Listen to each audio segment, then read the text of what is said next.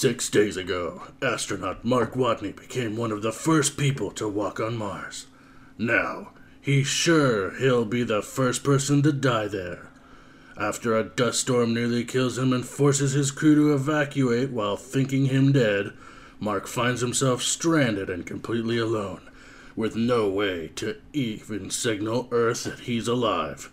And even if he could get word out, his supplies would be gone long before a rescue could arrive. Chances are, though, he won't have time to starve to death. The damaged machinery, unforgiving environment, or planetoid human error are much more likely to kill him first. The Martian by Andy Weir. Book Bash. Welcome to our book club podcast where we pick a book to read each month that we then review. The best part is you can join our book club. Just read the book with us and give your own feedback on the book in our reviews in the comments below. Be warned, if you haven't read the book and you want to listen to the show anyway, there will be spoilers. We choose the book for the next episode at the end of this one. I hope you enjoy, and thanks for listening.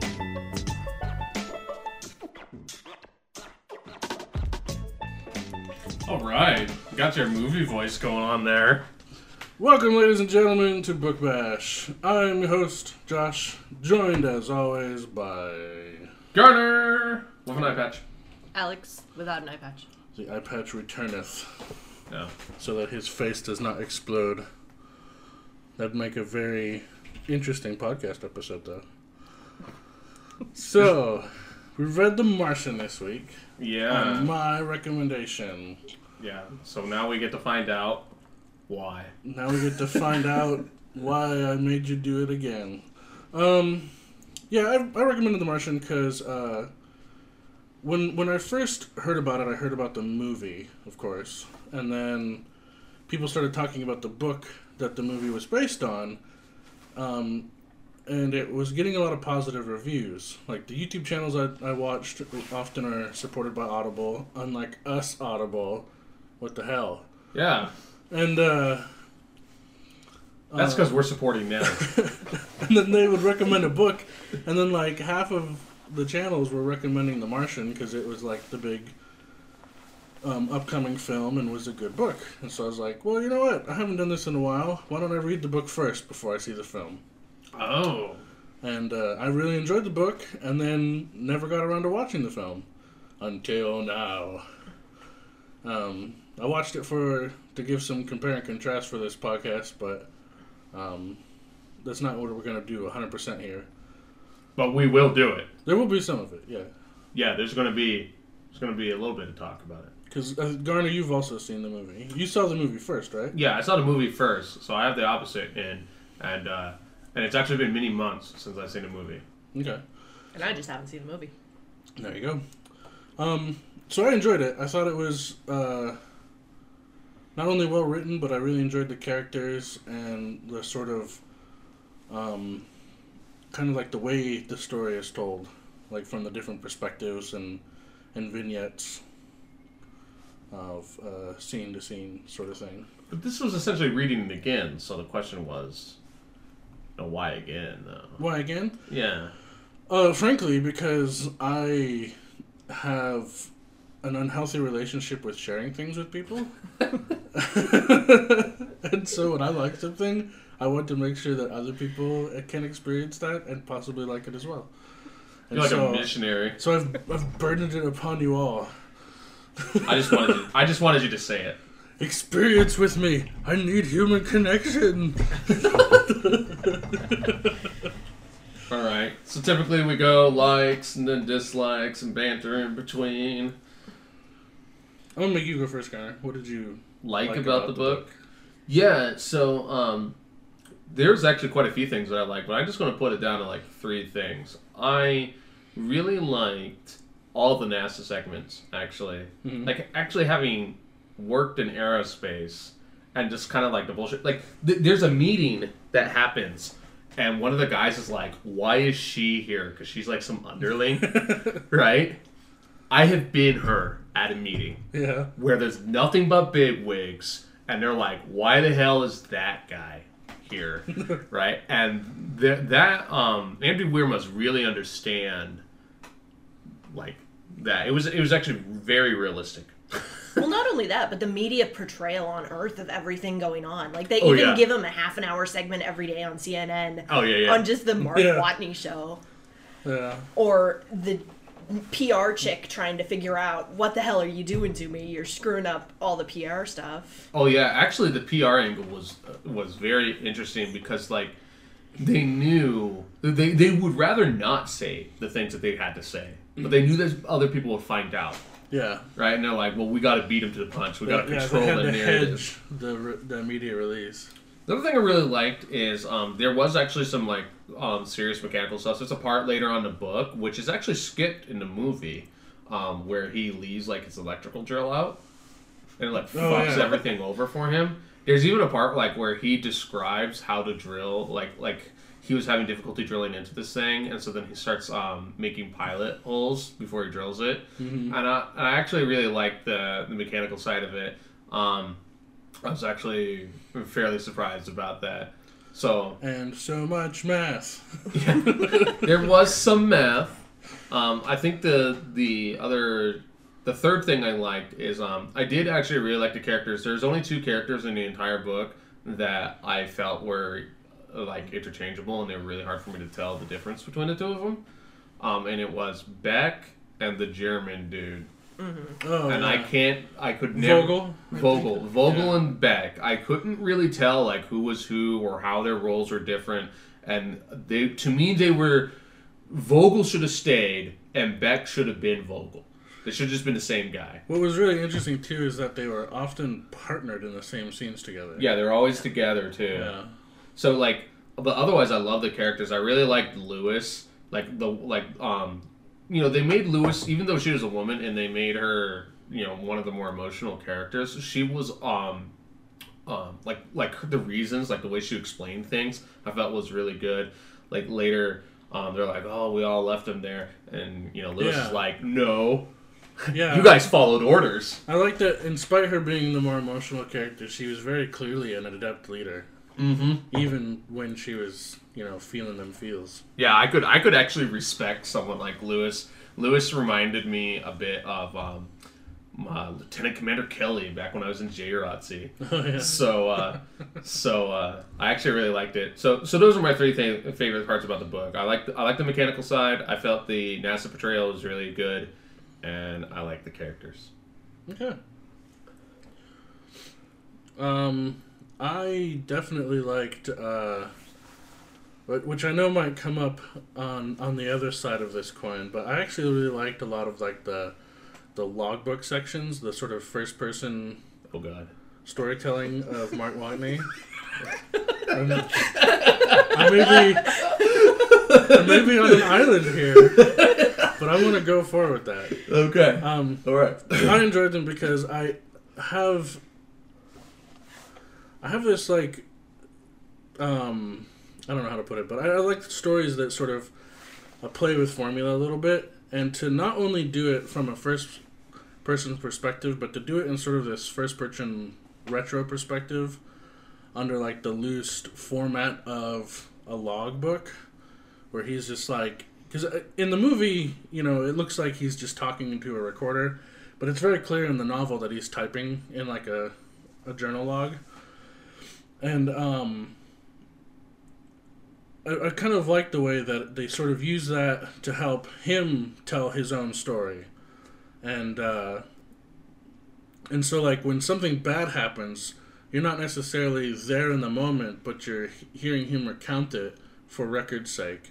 Um, like there's other uh, reading outlets that I like, like uh, the SCP Foundation, which is this um, uh, website uh, that where artists can freelance artists can just go and submit articles to this, and it's all very X Filesy, but it's done in a very like official format, like like you're filling out paperwork for this fictional company on weird and bizarre events or anomalies or people and monsters and stuff. And but it's all done with this very official format but it's all totally fiction. And i kind of like the sort of restrictions the challenge of the restrictions that that format holds and the way people can express themselves in it. And I felt that Andy Weir did a really good job with this logbook restriction he applied to himself and managed to still tell an interesting and exciting story with it. Like hearing Mark Watney describe the events where his, you know, the the airlock explodes off the hab and throws him around a bit. Like I, I like the way they do that, and then sometimes they actually have like transcripted audio logs of him just like swearing and dealing with a moment, or um, they'll change to like the back and forth log of text conversations between him and NASA in the middle part of the book, you know. Mm, yeah, yeah. And so the way the narr- the narrative sort of jumps around through those different mediums to tell the story in a very sort of visceral, I'm reading a report kind of way, I sort of enjoyed. I think you actually just not just sort of enjoyed. You really enjoyed it. Well, yeah, Yeah, you really enjoyed it. I, I liked it. I think uh, I, I just have to mention about that. Uh, one of the things I also love, and I just always have to put this out here for fiction. Mark Watney is no loser. There's actually many times like he is just like, well, I'm probably fucked, but I'm gonna try my best, and then he does right. Like he actually has like this, you know, he exudes problem solving. Yeah, And uh, I uh, so again, I'm glad to read a book where there is a problem solver as the main character. yeah. So It's kind of right. like Space MacGyver. So I have two favorite things, and I'm going to build on Josh a little bit. Regardless of what I think of the rest of the book, Andy Weir is an amazing storyteller. How he can weave first person and NASA third person and the text back and forth logs. He even has like an overhead, you know, our intrepid adventurer just rolled over in his thing. To weave all that together and make it work so well, Andy Weir is amazing. I really feel like this transitions between like having Mark Watney like the first fucking six chapters of the book are just him reporting on how shit's bad, and then you finally like at the beginning of chapter six you get to see what Earth is doing, you know, and it switches to this classic more third person narrative, and I thought that that was a great choice because it really drives home the loneliness that Mark is dealing with on space. Mm-hmm. sure. It's not just a story about a man alone on Mars. It's his story because he's got no one else. There's no one else to tell it. right. It's just him over there. All right. So you have a second one. I do have a second one. The humor in his logs is what really kept me reading the book because I had this very love hate relationship with it. I hated the first person, no matter how well Andy Weir did it. I mm-hmm. hated the first person. But then he would do something like rename kilowatt hours to pirate ninjas. Right. Yeah. or he would just be, and it's very authentic humor. It's like, I'm fucked. Yeah. Or just very what somebody would say if they're just writing to themselves. And even like his little comments where, uh oh, I'm talking to NASA, somebody might actually read these. Maybe I should censor. where it's like maybe I should start doing my job because I'm not going to die. or probably one of my favorite parts, and I was even warned about it, was NASA's like, you know, everybody's reading this, you should watch your language. And he's like, hey, boobies. right. Yeah. Yeah. Yeah. And in the book, he actually does like emoticon Yeah, boobies, he actually does like the textile.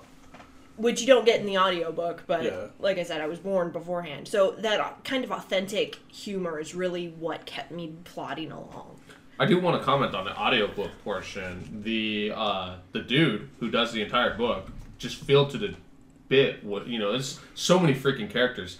He actually does a pretty decent job of giving different voices Yeah, to the R- different characters. R.C. Bray, Bray reads it on Audible, and, and he does do a really good job of of making characters feel like different people.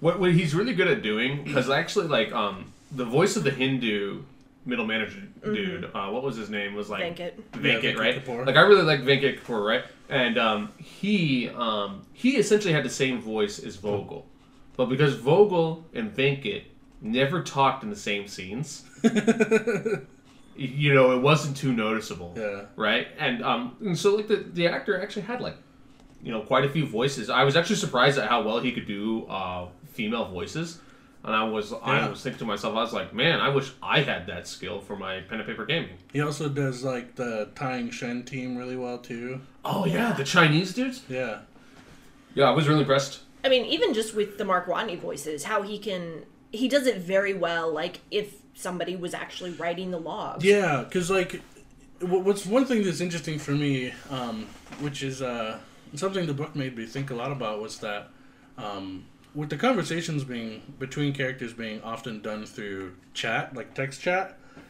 Mark Watney is a very sarcastic character, and sarcasm isn't always easy to co- like convey via text, which I find interesting because this is a book, and the medium is traditionally text, and so he manages to convey sarcasm without just being like hitting you over the head with it, and um, but then R.C. Bray when he reads it does uh, a really good job emoting that.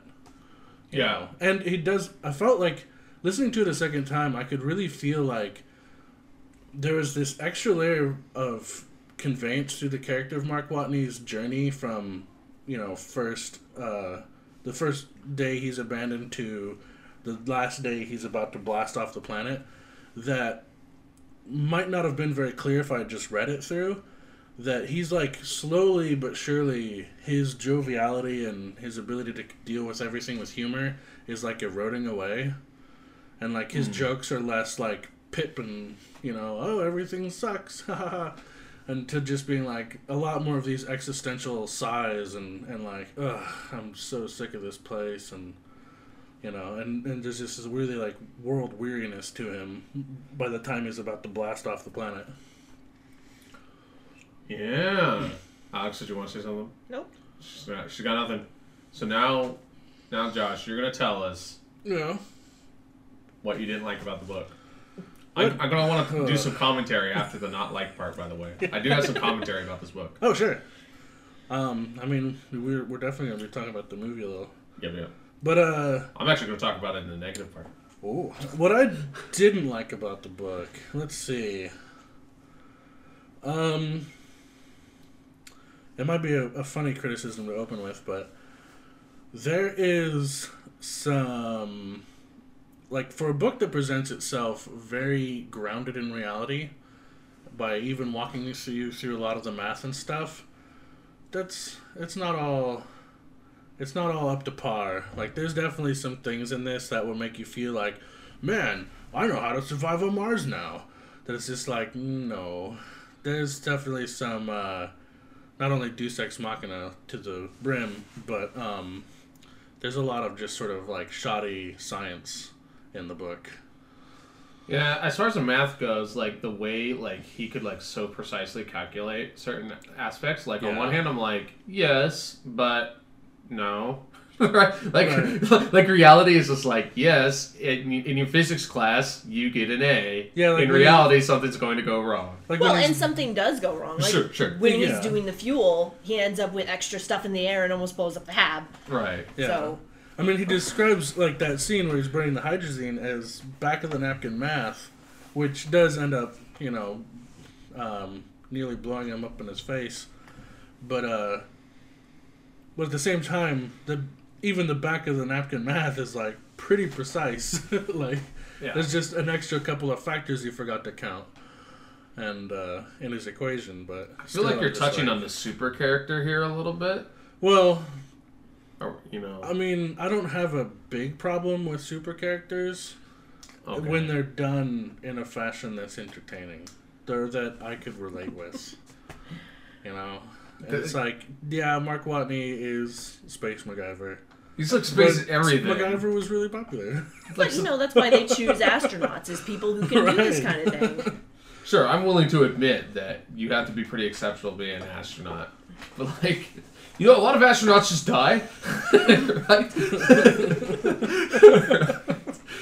you know, Mark Watney's just like this complete and total anomaly. He's just, like really good at remembering the math off the top of his head and how to do a circuit, and also is a good machinist. Although I did like how he originally tries to drill something without doing a pilot hole, and he had to remind himself to do a pilot hole. I was Yeah. like, this is more realistic. He's not good at everything, but he, he's just this character who's just like botanist, practically an athlete. Like the shit he has to do there, he's just like nonstop working all the time while starving. Yeah. Well, he is a botanist and a mechanical engineer, so he has a lot of the mechanical stuff. Botanist, he's going to have a lot of the chemical stuff.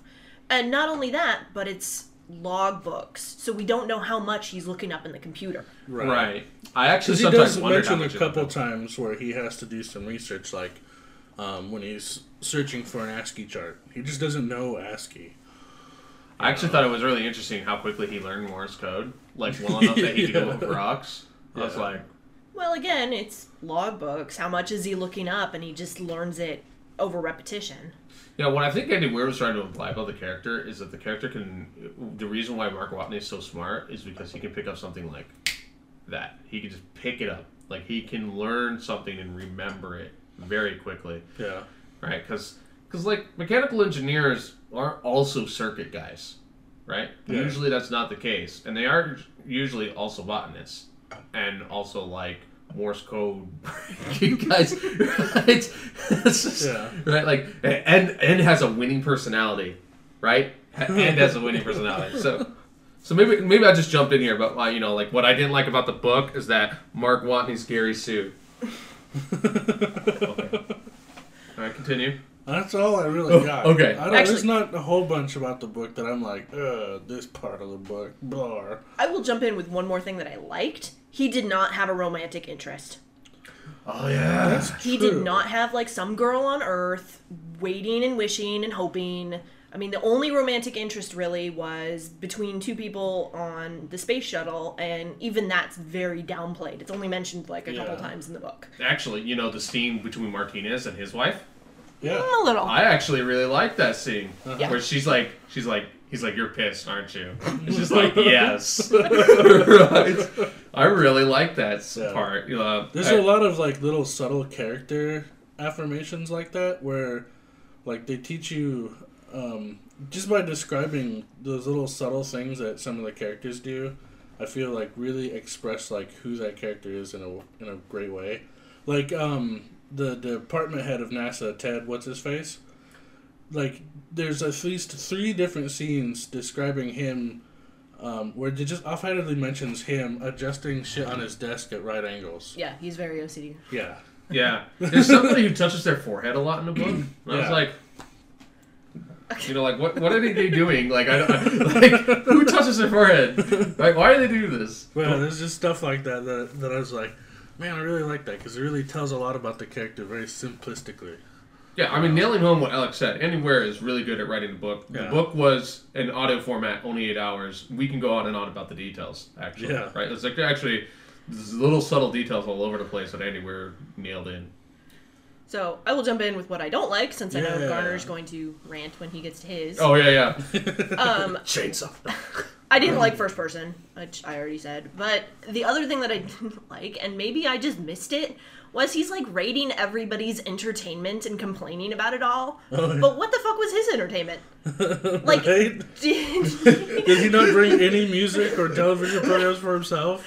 Did I just miss the part where he like dropped it off a cliff or something? Did it just get destroyed in the initial accident? He was I mean, keeping it near his abdomen when he got stabbed in the That's what happened. So he's just complaining and complaining and complaining, which made for really funny interactions about hating 70s music and, you know, so and so did this on the sitcom today, but Oh yeah. it just. I like where he starts to convince himself that Vogel is, you know, a mad scientist. Yeah. Yeah, yeah, it's just like going through Vogel stuff, and and the '70s shows are convincing him that Vogel must be the bad guy. Well, the Yeah. 70s was Lewis. Yes, but he was watching the oh. shows, and it made yeah. him conclude that Vogel must be a mad scientist, or you know, he's got an evil layer even So, on Mars. like Josh, I don't have much that I didn't like, so Oh yeah, that was it, huh? that was it. So I have a question though, Ax. Why didn't you like the first person stuff? What is it about that medium that rubs you wrong? I don't even know. It's just, it's very. It's kind of intrusive, like telling me what I'm thinking. Ah, Like, it's just very irritating. I can see that. Uh, I mean, I could actually, you know, to springboard off that. Actually, if you've ever like sat down and listened to someone just go on and on about themselves and their day without giving you a word edgewise, and you know with certainty that even if you could break into the conversation to comment, they would just keep going. It's just like you know it's so infuriating because you're just sitting there and this person's being just gushing about themselves. It's like really trying on uh, one's patience. I, mean, I think you have to be like a social worker to listen to that many hours of one person talk about their fucking day in order to not just be like shut the fuck up and let me say something. Because he's talking to you in his conversational tone. Yeah. I think the only thing that really saved it was that it was logbooks and not moment by moment. It was Yeah. you cut out a lot of stuff. Yeah. yeah because it was Yeah, really I tough. really did feel like, you know, they were vignettes and uh I think that was a good choice. I, I mean, actually, I'm, I'm going to say both as a criticism and as a plus, right? I think that the moment they introduce NASA throughout the rest of the book, he it starts like chopping it up a lot more. Yeah. He starts splitting the scenes, and and then I really didn't mind or even notice that Mark Watney was in first person. Sometimes it wasn't a big deal. Yeah. It's just that very lengthy, like six chapters or something where he's just going on and on at the beginning of the book where it was really really hard Yeah, like I, I think I could compare this with uh, another sort of similar story, which is the Castaway. Now I haven't, I don't know if there's a book. I'm gonna look that up real quick.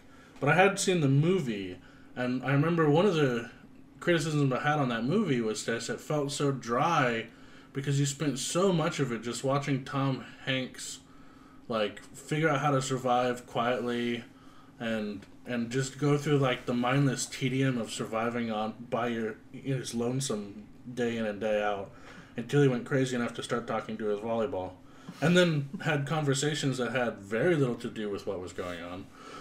You know? Yeah. It was more like his esca- like watch this man lonely man's escapism. Aren't you entertained? Maybe it could be entertaining. I, I think mark watney's much more entertaining though because he wasn't just like losing it. Right and he was losing a little bit but and he constantly had stuff to do. Like stuff it needed to do you know? Where like uh tom hanks in the castaway was more like just other than trying to get food and that was pretty much it. But I do like how they point out, you know, I'm basically a stay-at-home lazy nobody. I work for like two hours a day, and then I just watch sitcoms the rest of the you watch day. sitcoms in, the, in the have. Yeah i did um i did like how he broke out his day although i did find that mark watney was especially self-motivated considering her circumstances Yeah. like a lot of people would just like crumble under right? Like he he was diligent and like planned out his day and like made sure to go to work every day. He didn't need no manager to walk him through it or anything. And um no you know frankly for, for much of the book nobody knows what mark watney is doing even after they make contact with him. Yeah. So did you find what you were looking for? No I, I couldn't figure out if it had a novel adaptation prior to the movie but Okay. Anyway. So uh, other negative things. So, so that to me is like my strongest criticism about it. I have um, some more nibbling ones.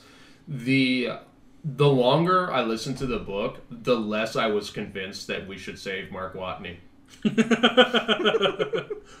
like Yeah. like the narrative is like building more and more on like how fucking critical it is to save Mark Watney and how everybody on Earth is on board. And I'm like, no, you can barely get some gal who's being literally tortured by ISIS to get saved.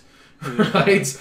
And he kind of goes over that at the end in like a few sentences. You know, everybody pitches in when there's a tsunami or an earthquake or this and this and this, Yeah. and it's just that human need to pitch in, and that kind of really spoke to probably why Andy Weir wrote this book. Mm-hmm. Is just he wanted to point out humankind is nice, and I don't know. Yeah, I think there's another grim story that takes place during this to the same time period as this event.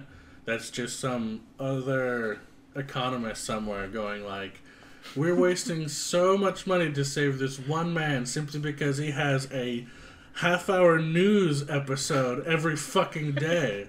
And the people are super care about him, so they'll put all of the world's money into saving his ass. Just because it's exciting to have a guy trapped on Mars. Well, it's not Meanwhile, the rest of this country is starving and losing its jobs.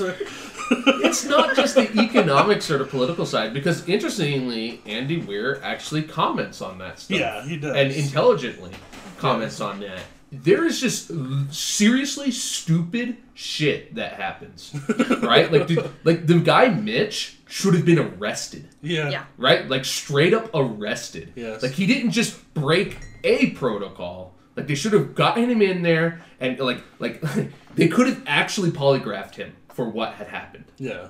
right? Like there is this feeling throughout the book, like where all of humanity is somehow united under the we're gonna save this one fucking astronaut and risk the lives of the other five. And I'm like, the fuck? right? Like you're gonna destroy like mankind's like greatest treasure potentially? The Hermes is so goddamn important. You're gonna waste it on this one fucking astronaut? Are you real? Like it almost sometimes made me angry. I was just like at times I was just like, no! The Hermes is uh, the treasure of planet Earth, you fucking assholes Yeah. right? So, um, anyways, what I'm trying to say is Andy Weir did not convince me. Like, it was interesting because, like, at first I was like, yeah, I'm actually really on board. We should save Mark Watney. Like, like we have the means to do it. So Yeah. we'll send him like a pod and we'll cancel some missions, and then we'll get him on the next one. Mm-hmm.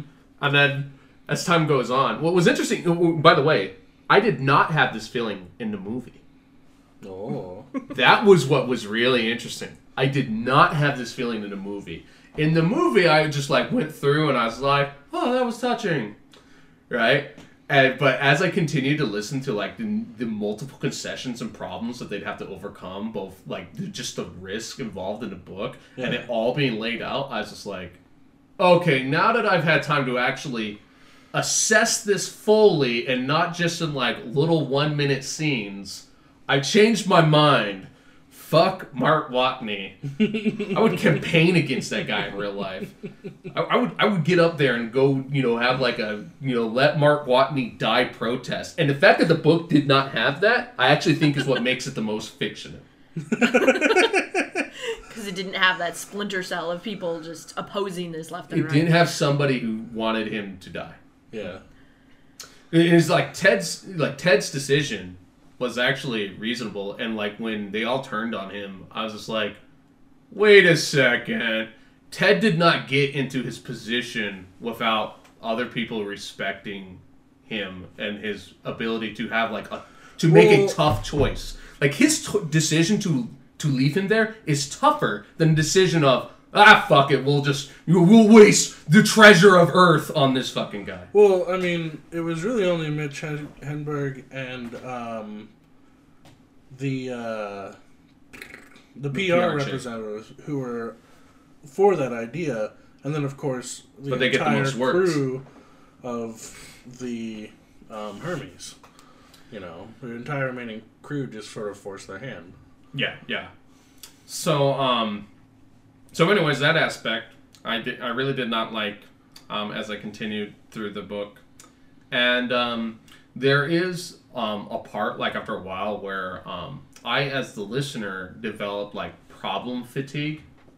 Like there's a there's a Oh, section they yeah. cut from the book uh, from the movie, when, and it's interesting because it's actually a really really important segment in the book. Him actually needing to travel to Mars, uh, Uh-huh. the Ares Four, right? Like to get there and get to the MAV, and he actually like crashes at some point, and he has to like get past another sandstorm Yeah. and all that, and that's actually all cut from the movie. Right, they reduce it to a montage. Yeah, he just essentially like just goes on a road trip. Which also I found interesting. He's communicating with Hermes and NASA that whole time too, Yeah. Without any communications relay. Yeah, they cut the Morse code part. So what's interesting is, as a book, like a lot of the best scenes in the book actually happen during that segment. But after a while, like it's just like, oh my god, right? Like it's just like, yes, I know, Andy. I mean, I, I like, yes, Andy Weir, I know, Mark Watney's going to make it. So after a while, I don't care. Like it to me, and the reason why I'm bringing this up is it actually would have been more interesting if one of the astronauts did die. Right.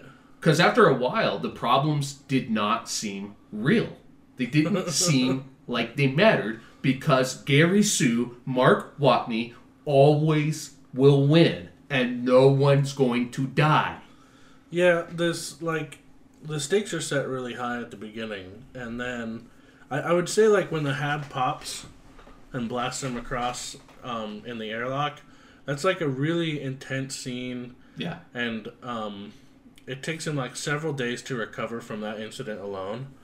And I feel like that that's one of the points where you really feel like, wow, this guy is really on death's door.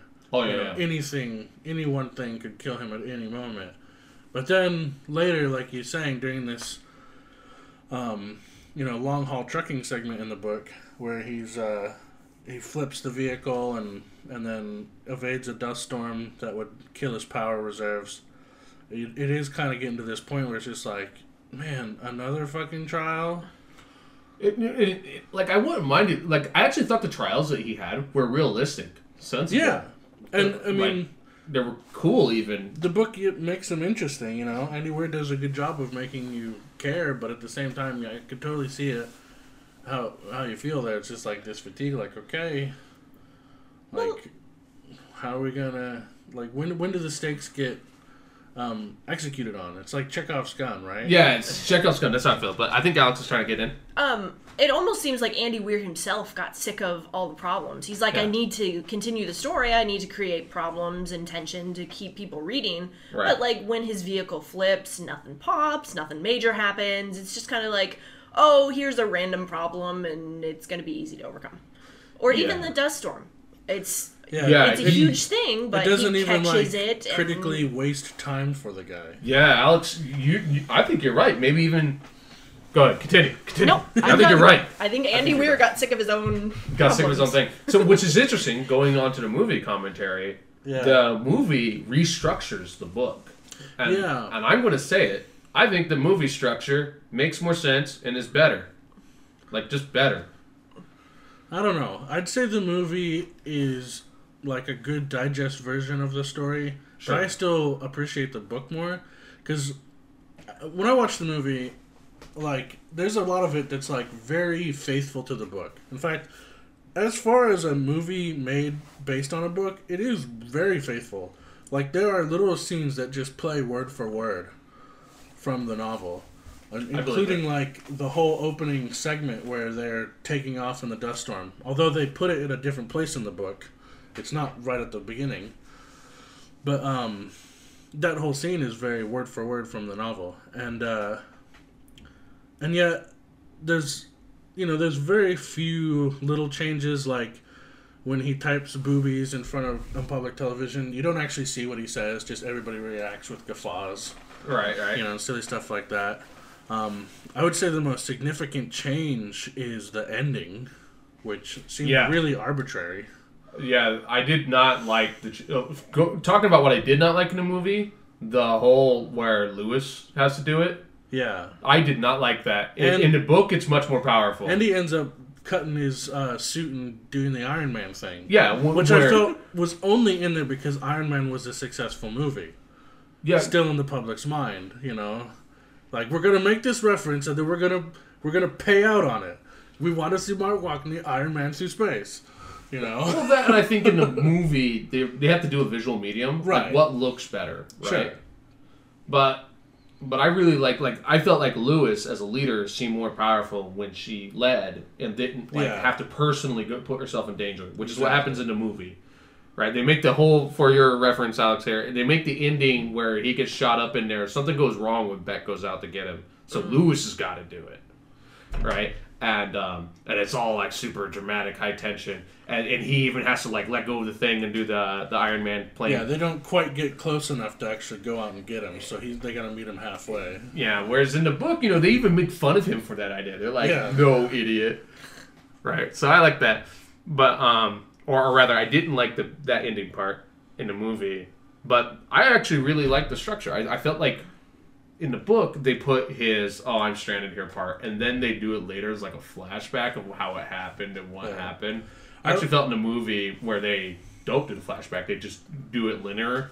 I What I much felt better. really liked in the movie that um, seemed really significant when you read it in the story is that there's a lot of portions at the beginning of his uh, being stranded on Mars where he's figuring shit out that they kind of like curtail into smaller chunks. Like like when he's doing the whole making his potato farm. Uh-huh. That's almost a montage with a voiceover. Yes, And- absolutely it is. And uh, I felt like the way he works out this whole process stage by stage in the book was done a lot better. Like in the book, he's burning the hydrazine, realizes he's fucked up, and you know goes spends a night in the um, in the uh, rover because he's afraid it's gonna blow up. In the movie, he actually blows it up. Like there's not a huge explosion, but there's like this small flash burn in his face and like a comical moment where he sits down in front of the camera still smoking Yeah. burns on his face going i blew myself up you know it's like well, uh, Well, I mean, he does that in the come book after he figures it out and he's trying to burn it off. But yeah i mean there's a small one like that but they, they play it off very um i feel like they played it off weakly in the film Yeah, they what they're doing is because like again and again, it's just like all visual medium, right? In the book, you can just hear his thought process and hear him like tackle the problem and Yeah. the stakes of the problem. And in the movie, like it wouldn't be very interesting to see him just be like, "Hmm, how do I go about this?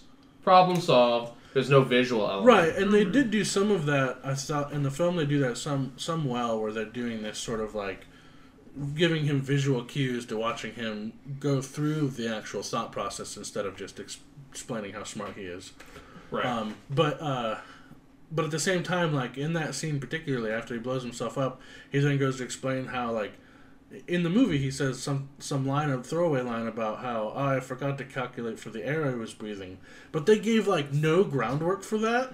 right. Right. So the comment just made no sense at all. Like he wasn't even wearing a mask when he was doing the experiment in the film. Like Right. he didn't turn the oxygen off in the room. He's just like I forgot to account for the oxygen I was breathing out. Like what? Well, That I doesn't make any sense. well, what's interesting is like the book. If you had made like a giant checklist of all the problems he ends up solving, Right. It's just this absolute mountain. no, and I absolutely get that you got to take eight hours of content and condense it into two. So there's going to be a lot of omissions, but I felt that some of the omission choices they made were sort of like you could have done a little bit more. And see, this is where I always feel like when people are like, "No, the book was better," I was like, "No, more is not better." Right? Well- like I don't want more problems. Well, Like no, he could just simply state it. Well, what I'm saying is that in the medium of the novel, you get the opportunity to fully explore a lot of the Sure, story because yeah. there's just more room for content. Um, and so you can be a little more, you can take your time more to build things. Right. And I understand that in the film they've got to condense shit and it's a visual medium, but I'm saying even with those restrictions, I felt that some of their choices in telling this story were kind of wonky. Well, like, like I mean, overall, Right. it's still a good movie. like they just don't explain the problem well enough for you to realize it's a problem. Right, you're just kind of like, okay, I guess he blew up and and it was a problem, but he solved it now. So why did we have that scene? see, this is interesting because, like, I'm sure if I had read the book first, I'd be like, "Oh, they omitted this, they omitted this, they Sure. omitted this," right? But I watched the movie first, Right. And so to me, listening to the book, I'm just like, okay, they just took what was like a 10 second, 15 second clip, and now I get a chapter on it. Right, like they, Right. they're they're trying to play homage to certain scenes that would be important to those who read it, but at the same time, I felt it was just a little sloppy. Right. Like, I like you know they admitted the whole trailblazing scenes, and I was like, that's totally fine. I get it. We don't gotta see him avert a dust storm and set out solar panels and read measurements. You know. sure. We don't gotta watch him flip a, a car after absolutely nothing fucking happened. I- Ironically, those would have played into the visual medium better. right, and it's Ironically. I know, but at the same time, it's like there, like Alex said, there were no long term repercussions after these incidences, and Yeah. so we were. It was easy enough for just to sort of cover past them. Not to mention they didn't cut his communication, so Right. NASA could have just told him like, "Hey, you're fucking running into a dust storm, dummy," you know. yeah, well, I, that's what I was saying. Like, when I watched the movie, Saving Mark Watney seemed reasonable and the pacing was good. Like, Sure. it was all going from, like, shit is bad, and it worked its way up to the climax, and it, and it felt Yeah. like things were getting better and better the whole way. yeah, I know. I the know. book, it was really bumpy. I know I'm nitpicking the film a little bit, but it's it's only because I'm a critic. Yeah, you're a critic, yeah. Well, I, I mean, I'm just defending the movie, right? Yeah. But I'm also, but I'm also just saying, like, I don't think that the book you know gets undue praise just because it's a book, right? No, like sure. I actually don't think that more content is better. And even though the book's only eight hours, I think Andy Weir could have trimmed it. I actually think he could have. Like I like I said, you know, that's why I'm saying I think the movie where it rejiggers the pacing. I actually think it served like, especially with his ending, where he's trying to be like, "Oh, humanity's all great and all that." Yeah, maybe you should have like left out like the the crippling of the Chinese space agency for a single astronaut, right? right? Like maybe then I would give a shit, right? Yeah. Was Andy Weir part of the screenwriting for the movie? Do you know? I don't know. I'll look that up. I tried looking it up, but internet here's crap. Oh, is it? But I al- almost wonder if he did see those problems in his book. Like I was Yeah. mentioning, he kind of got sick of his own problems. Maybe he tried to fix that in the movie after having the book out for a little while and hearing criticism on it and thinking about it on his own. I do have uh, some commentary on this, though. To me, the most fictional part about the book is the entire premise of the book.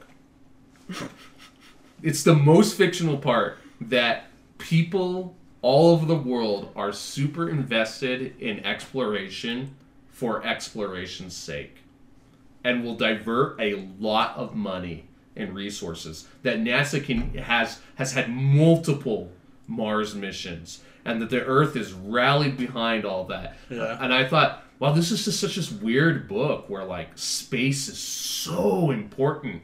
And not just not just important to all those science geeks and the people who are like, I want to go to space, but important enough that it got all this money.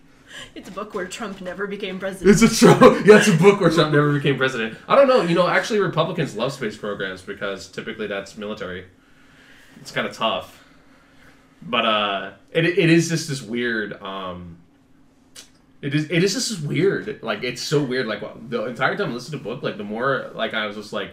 This is so unrealistic. It's like this alternate universe. And what's weird is it's not like a you know, Andy Weir doesn't write it as an alternate history, but at times I was like, this is some some strange alternate history where where Iraq wars weren't important and and and stupid identity politics isn't important and and goddamn um, trying to figure out whether or not you should have a there's a war on the holidays or whether or not Halloween versus Christmas is important.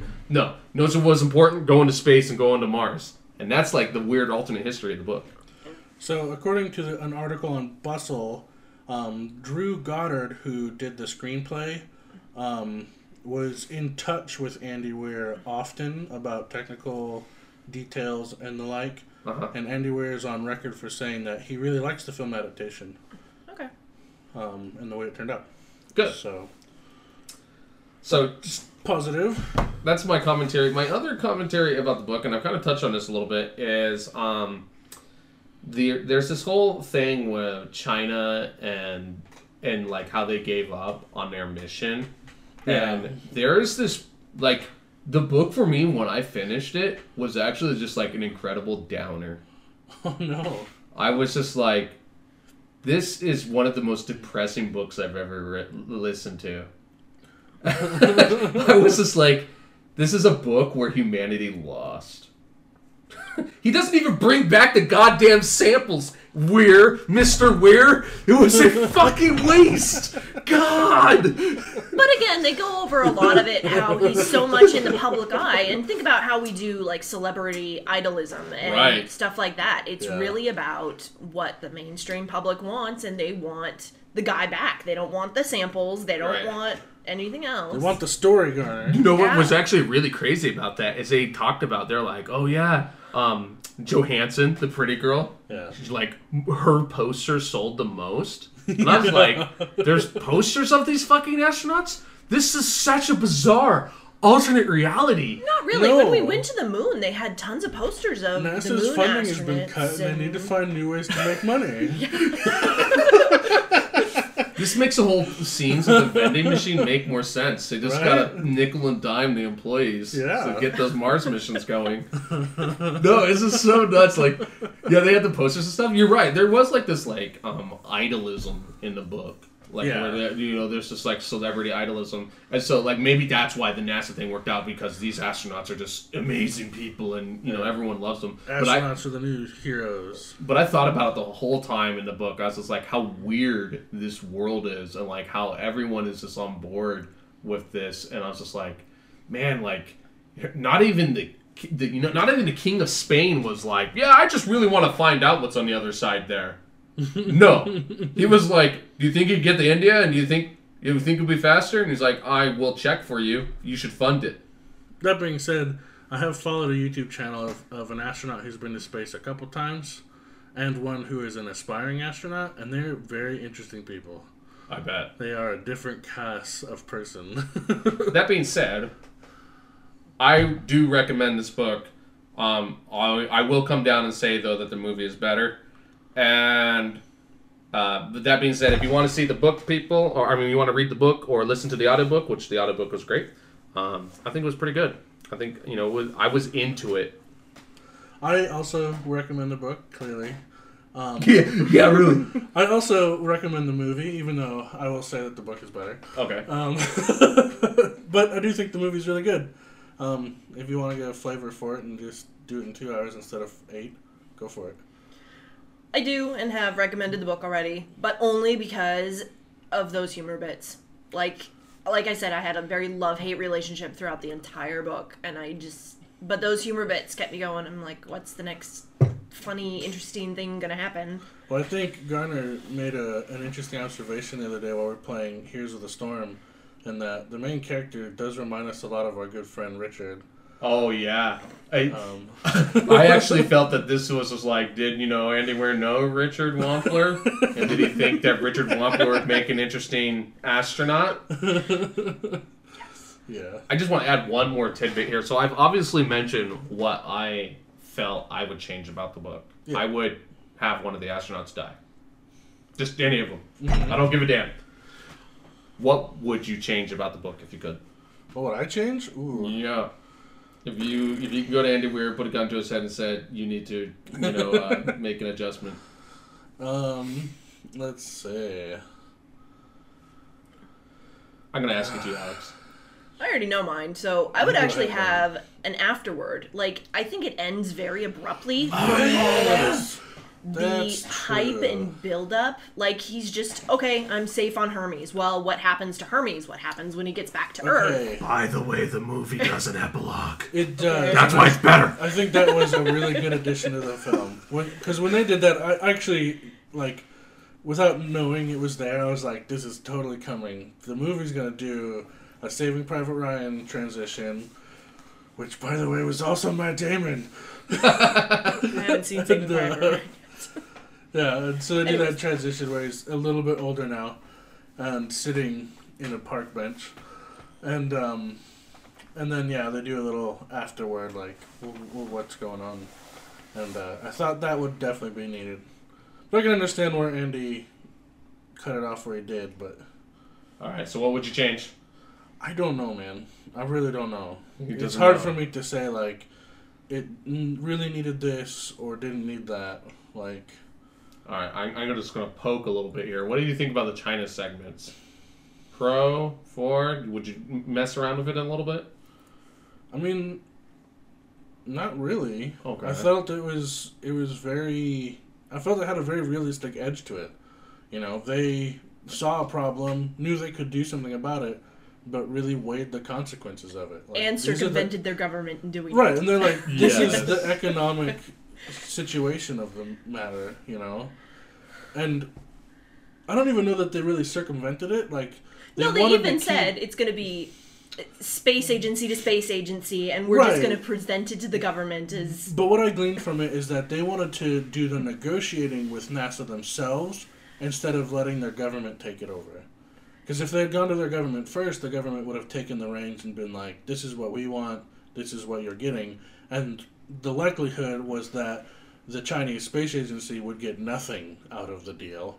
And this way, they at least got an astronaut on one of the next Ares missions when they instigated negotiations and, and then were able to go to their government and be like, look, this is what's on the table.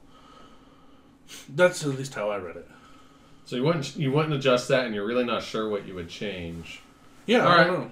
I was just curious if you. Uh, I guess I would say, you know, I, I definitely, if I, I guess maybe I would add some more significant stakes to some of the later um, problems, like, you know, trailer I don't know, like some maybe some more serious injury to Mark Watney in the trailer flip, like personally. Oh, like, that would be now he's interesting. got a broken finger, and, and he's got to do the rest of this shit with a broken finger. Yeah, he ends up with all these back problems, but it doesn't say like what actually happens with that. It just kind of cuts time out. Yeah. Yeah, it would actually be really interesting if like Mark Watney had like made it back like as this broken man, like lost his eyesight or some shit. Yeah, I felt like the back injury was just an excuse to not hang out in Mars for a while. It was Mhm. gonna be boring. Yeah, You I know? All right, so we liked the book, but we bashed it, Yep. or mostly I screamed about it. And I believe that brings us to our decision for next month. Yeah, so it's my turn, It is your turn. which means now. we're doing nonfiction. Oh God. Okay, so I have two popular, you know, fluffy nonfiction books, Fluffy. and then I have one not at all fluffy, like hard as stone. Ooh. So our choices here, our choices here are in the inevitable, and uh, let me let me pull it up here. The Inevitable by Kevin Kelly. And this book is, um, its full title is The Inevitable Understanding the 12 Technological Forces That Will Shape Our Future. I tried to pitch this a while back. This is a book that is going to describe, like, how certain technologies, predicted ones, are going to change our lives. And I have heard that the book takes a dismal view of some of those things. Okay. And, um, but I've heard about the book before, and it's, you know, it's, it's a futurist book. Sounds pretty neat. Another one I have heard of is called Trekonomics, the economics of Star Trek. Have you ever wondered, like, how the heck the Federation would work at all? This guy actually tries to seriously explore the problem of a society that had, like, no money. Right? Boy. and uh, and so that sounds interesting. It's still pretty fluffy because I don't think we're ever going to be in a society with no money. But if you want to explore that idea, this is this is a fluffy book on that. And then the last book, the last book here is Thoughts of the Emperor Marcus Aurelius Antoninus, the complete work plus an overview, summary, analysis, and an author biography. So Marcus, I'm not sure if you know the fellow very well, the emperor here. I don't. Okay, so he is um, considered one of the good emperors of Rome, and he's pretty much considered like one of the last really good ones. Okay. And um, he was a Stoic, and he wrote Stoic philosophy. And the way we actually really know about Stoic philosophy is because of the stuff this guy wrote on a book Huh. called The Meditations. And um, and he describes like the way you should live your life and all of that. Um, the Meditations is actually a pretty short book uh, by itself. So this is with a historian who actually you know talks about context and talks about the history a little bit, but it's still actually like an eight-hour ride.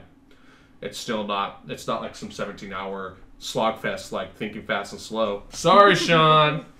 um, you know, we're sorry if you got to this part. You know, you're a trooper, and if you never hear this, well, I'm really sorry. I'll let him know he's been mentioned in our episode. yeah. Um, but um, but this book, um, like I said, it's it's going to be one of the, you know, I actually don't totally know what to expect. I know a little bit about Stoicism and obviously like Roman history and all that. Yeah. But um, so Stoicism is about like trying to find like a middle ground in everything that you do, Uh-huh. and um, and so it's actually it's going to be a little bit like uh, beyond religion a little bit or a little bit like um, s- some other morality book he's going to talk about like why you should do things and that sort of thing with some history Well, well, well. Quite a selection, sir. yeah Well, I will say, in order of what I would prefer, would be Trekonomics, Marcus Aurelius, and Inevitable. Yeah. I too am leaning towards this Trekonomics as a first pick. Only because I grew up on that show, and uh, some of the the summary talks a little bit about like the post scarcity economic environment. mm-hmm That sounds interesting to me because I've considered some of that in other fictional environments like Minecraft and such yeah because I used to play on a on a server with an economy that was certainly post scarcity, and it was really bizarre. Yeah, it gets really weird when you're in a post scarcity situation. Yeah.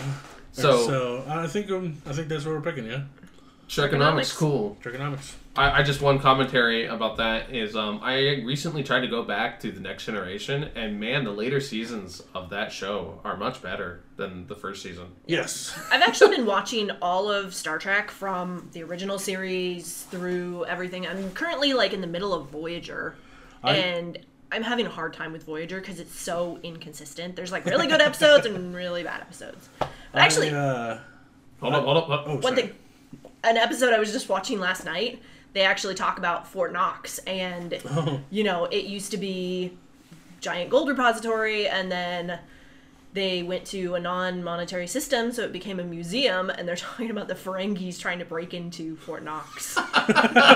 so, go ahead, All right, Josh. all right. I was just gonna say that um, a while back I started doing the same, but I got to um, Deep Space Nine and started taking a hiatus that I haven't ended yet. I actually watched Deep Space Nine through twice because somebody else was watching it with me, and I have to say, Deep Space Nine is probably my favorite so far. I know that I remember because I watched a lot of them in syndication, and uh, Next Generation is hands down my favorite.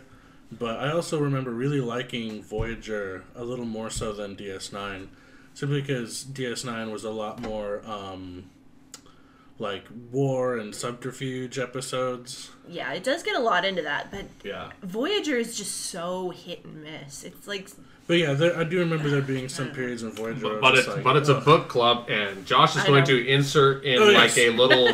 He's going to insert in like us just trailing off about Voyager right here, and we're just going to go on and on. So Trekonomics by Manu Saadia. Next month, read it and join us and watch Star Trek. Yeah, watch Star Trek because we might discuss that like, even more.